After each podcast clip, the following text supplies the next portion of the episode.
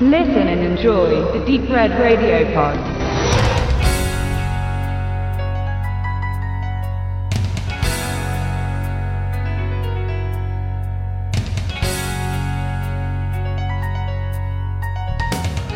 Don't Hassle the Hoff ziert in großen Lettern eines der T-Shirts, die David Hasselhoff, seines Zeichen Kämpfer gegen das Böse in Knight Rider und gegen das Ertrinken in Baywatch, in seiner neuen Serie Hoff the Record trägt. David Hasselhoff, der leider schon seit Jahren nicht mehr auf dem Stern, den er einst erklommen hatte, vorzufinden ist, spielt sich selbst bzw. einen Hasselhoff, der nach England geht, um dort nach dem Weg zum großen Comeback zu suchen. Und man könnte als Zuschauer eine schöne selbstironische Posse à la Pastewka oder Lass es Larry erwarten, könnte, wohl bemerkt, denn das Endergebnis ist leider so mau wie die letzten Werke von David überhaupt.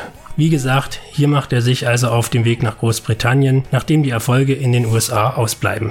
Dass ihn Europa schon immer liebt, weiß er ja spätestens seitdem er die deutsche Mauer niedergesungen hat und immer noch als einer der beliebtesten und bekanntesten US-Stars gilt, die im eigenen Land eher weniger Erfolg haben. Nur leider hat David kein glückliches Händchen, was sein Management angeht, sodass er zunächst in einem eher dümmlichen Independent-Film auftreten muss, bevor er sich dann durch weitere kleinere und größere Projekte quält, darunter auch mit der fixen Idee, US-Botschafter zu werden.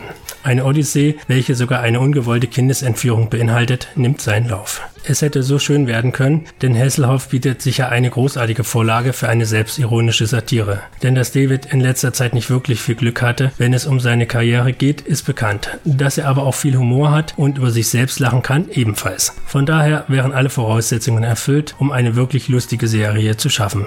Nur leider geht die Show eher in die Richtung Holzhammer-Humor. Feine Balancen sucht man vergebens, es sind eher die groben Gags, die den Zuschauer überzeugen sollen. Von seiner Assistentin, die sich in die Hose macht, über einen eher dümmlichen Sohn aus Ostberlin bis hin zum wirklich äußerst unsympathischen Manager, ist es immer lieber der Brachialhumor als die ins Schwarze treffende Spitze, welche aufgefahren wird.